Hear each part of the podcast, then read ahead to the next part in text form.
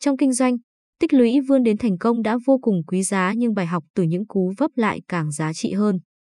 Hai thời điểm giúp nhận định chân xác nhất về một con người, mở rộng ra là một gia đình, chính là lúc họ ở đỉnh cao và bị đẩy xuống vực sâu. Gia đình họ đặng có lúc thăng, lúc trầm nhưng cách họ đối mặt với khó khăn và gầy dựng lại sự nghiệp là bài học đáng ngưỡng mộ cho doanh giới Việt Nam. Khái niệm thất bại của tôi rộng hơn nhiều. Một dự án đầu tư không thành công cũng là thất bại. Tôi có quá nhiều thất bại.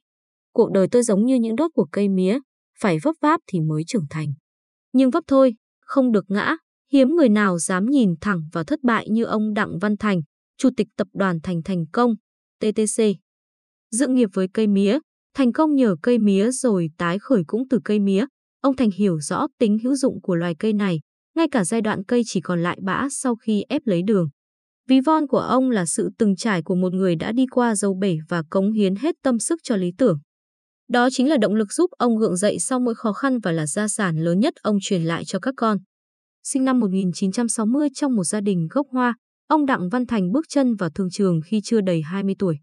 Năm 1979, ông cùng vợ, bà Huỳnh Bích Ngọc, thành lập cơ sở sản xuất cồn tại chợ lớn với vốn điều lệ 100 triệu đồng và 20 nhân viên. Do khối tư nhân chưa có điều kiện tiếp cận vốn và công nghệ mở rộng sản xuất nên vợ chồng ông Thành và thương lái phải dùng ghe vận chuyển mật dì từ các tỉnh miền Tây lên Sài Gòn giao cho các cơ sở sản xuất cồn và tự sản xuất để bán cho khách. Nhờ đồng lòng, cân mẫn, vợ chồng ông được bạn bè, đối tác tin tưởng, hỗ trợ vượt khó trong giai đoạn khởi sự kinh doanh. Thuộc thế hệ doanh nhân thời kỳ đầu đổi mới, ông Thành hiểu được cái khó của doanh nghiệp tư nhân cũng như nhận ra nhiều cơ hội đang bỏ ngỏ. Năm 1991, ông Thành quyết định tham gia lĩnh vực ngân hàng và sáng lập Ngân hàng Thương mại Cổ phần Sài Gòn Thương Tín, Sacombank, với vốn điều lệ ban đầu là 3 tỷ đồng. Ông tâm niệm, đây là ngành nhân văn, có thể hỗ trợ được rất nhiều doanh nghiệp và giúp nhiều người vươn lên, thúc đẩy kinh tế phát triển. Không ai giao cho doanh nhân sứ mệnh phải làm thế này thế kia nhưng tự bản thân chúng ta phải có trách nhiệm với doanh nghiệp và với nền kinh tế của đất nước này. Xuất phát từ tâm thế đó, ông định hướng Sacombank có những bước đi chiến lược và gặt hái thành công nhất định. Sacombank trở thành một trong những ngân hàng thương mại cổ phần lớn tại Việt Nam, lần lượt vươn đến Lào, Campuchia. Không chỉ là ngân hàng đại chúng đầu tiên tiên phong niêm yết cổ phiếu, Sacombank suốt 18 năm dưới thời ông Thành còn là ngân hàng đầu tiên lập công ty quản lý quỹ và công ty cho thuê tài chính. Sacombank tại thời điểm ông Thành chuyển giao sở hữu 417 chi nhánh, hoạt động ở 3 quốc gia và có 9 công ty con trong nhiều lĩnh vực. Vốn điều lệ lên tới 10.000 tỷ đồng, tổng tài sản là 146.000 tỷ đồng, lợi nhuận hàng năm khoảng 4.000 tỷ đồng. Khi ông Thành tập trung cho ngân hàng, công việc điều hành TTC được giao lại cho bà Ngọc. Bà chia sẻ giai đoạn đó nhiều khó khăn tới mức tưởng chừng không thể vượt qua. Chính sự động viên từ gia đình và uy tín tạo dựng trong lòng khách hàng, bà từng bước chinh phục thành công trên thương trường không kém gì chồng. TTC trở thành đối tác của nhiều doanh nghiệp lớn như Vinamilk, Coca-Cola, Masan, PepsiCo, Vedan, Ajinomoto, Tân Hiệp Phát, Topkek, Mì Á Châu, Kinh Đô, Bibica, Tân Việt Xuân. Sự kiện Sacombank bị thâu tóm năm 2012 là cú sốc lớn với ông Thành. Gia đình trở thành điểm tựa giúp ông vực dậy và trở lại với TTC. Đến nay, sau hơn 40 năm phát triển, TTC trở thành tập đoàn kinh doanh đa ngành, hoạt động ở các lĩnh vực chính, mía đường, TTC Sugar, HOSE, SBT, năng lượng, GEC, HOSE, GEG, bất động sản, TTC Land, HOSE, SCR, du lịch, TTC Hospitality, HOSE, VNG. Riêng mảng năng lượng, TTC đa dạng các loại hình, trong đó điện mặt trời chiếm tới 57% danh mục dự án, còn lại là điện gió, 18%, thủy điện 15%, nhiệt điện 10%. TTC là đơn vị tiên phong trong lĩnh vực năng lượng, đóng điện thương mại tại Phong Điền, Huế. Công ty cổ phần điện Gia Lai, mã GIG, là đơn vị chủ lực trong mảng năng lượng của TTC, sở hữu 14 nhà máy thủy điện, 10 nhà máy nhiệt điện từ bã mía, 5 nhà máy điện mặt trời, 3 nhà máy điện gió.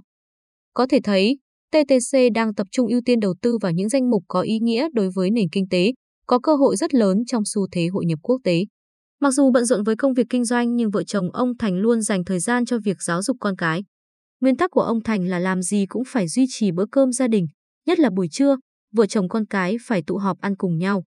Trong bốn người con của ông Thành, ông Đặng Hồng Anh và bà Đặng Huỳnh ước mi sớm tạo dựng tiếng tăm trên thường trường. Khác với anh trai mê kinh doanh và khởi nghiệp từ sớm, bà Mi lớn lên với ước mơ giản dị là trở thành giáo viên. Tuy nhiên, vì thương công sức và cơ nghiệp ba mẹ đã tạo dựng, bà chọn nối nghiệp gia đình.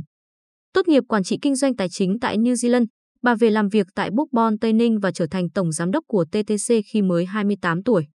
Bà My hiện là phó chủ tịch hội đồng quản trị công ty cổ phần Thành Thành Công, Biên Hòa, TTC Sugar. Cậu tư Đặng Huỳnh Anh Tuấn phụ trách công ty cổ phần năng lượng TTC. Còn cậu út Đặng Huỳnh Thái Sơn đang nghiên cứu về sản xuất bánh mì. Ông Thành cho biết mình cảm nhận được những áp lực về xu thế, về thời đại và cả áp lực từ gia đình đối với những người con của mình. Tuy nhiên, ông yên tâm về các con và vợ chồng ông cũng sẽ chuyển giao vị trí quản lý, điều hành tại TTC vào một thời điểm thích hợp để các con có sân chơi đủ rộng thể hiện mình. Ông Đặng Hồng Anh có lẽ là người gần gũi với ông Thành nhất, phần vì tuổi tác hai cha con không quá chênh nhau, phần vì ông Hồng Anh đã được ông Thành rèn rũa từ thực tế. Theo ông Thành, có ba dạng khởi nghiệp, khởi nghiệp để mưu sinh, khởi nghiệp để kế thừa và khởi nghiệp để cống hiến. Cho nên, ngay từ khi Hồng Anh còn nhỏ, ông đã đưa con theo đến sân bóng bán thuốc gia truyền chữa bệnh xương khớp, nội khoa, nghề của ông nội để lại. 18 tuổi, Đặng Hồng Anh mở quán bánh canh cá, bưng bê từ lọ nước mắm đến đĩa chanh, ớt. Sau đó, ông chuyển sang quản lý đội xe cho mẹ, rồi mở cửa hàng cây kiểng. Năm 2004, Đặng Hồng Anh trở thành phó giám đốc của TTC. Từ năm 2004 đến 2005, ông đảm nhiệm chức vụ tổng giám đốc công ty cổ phần địa ốc Sài Gòn Thương Tín, Sacomreal và nhanh chóng giúp Sacomreal từ doanh nghiệp có số vốn 11 tỷ đồng thành 1.000 tỷ đồng khi IPO. Cũng trong năm 2005, ông tham gia vào hội đồng quản trị Sacombank và được bổ nhiệm giữ chức phó chủ tịch Sacombank vào tháng 5 năm 2012, lọt vào top 20 người giàu nhất sàn chứng khoán. Sau biến cố năm 2012, ông cùng cha tập trung phát triển TTC. Bản thân ông cũng rút ra được nhiều kinh nghiệm, nhưng với ông, bài học quan trọng nhất là trân trọng gia đình nhiều hơn. Tôi thấy mình may mắn vì kế thừa và học ở ba cách nghĩ, kinh nghiệm trong quản trị, điều hành doanh nghiệp, nghị lực và tác phong làm việc. Tôi học từ mẹ sự tỉ mỉ, chu toàn trong mọi việc. Năm 2011, ông Hồng Anh thành lập tập đoàn DHA, đầu tư tích hợp các lĩnh vực cốt lõi y tế, văn hóa, thể thao, bất động sản, góp phần chăm sóc sức khỏe thể chất và tinh thần, mang lại chuỗi giá trị lợi ích cho cộng đồng. Hiện ông là Phó Chủ tịch Tập đoàn TTC, Chủ tịch Công ty Trách nhiệm hữu hạn một thành viên đầu tư DHA và là Chủ tịch Hội Doanh nhân trẻ Việt Nam khóa 6. Ông còn được biết đến là doanh nhân trẻ tham gia nhiều hoạt động cộng đồng sôi nổi. Chia sẻ về thành công của bản thân, Đặng Hồng Anh không giấu được niềm tự hào về truyền thống gia đình, đặc biệt về ba mình. Ba là một người bạn lớn, một người thầy, một người cha biết hy sinh cho gia đình và con cái. Tấm gương của ba đã tác động mạnh đến tôi, thôi thúc tôi phấn đấu làm việc, ông Hồng Anh nói.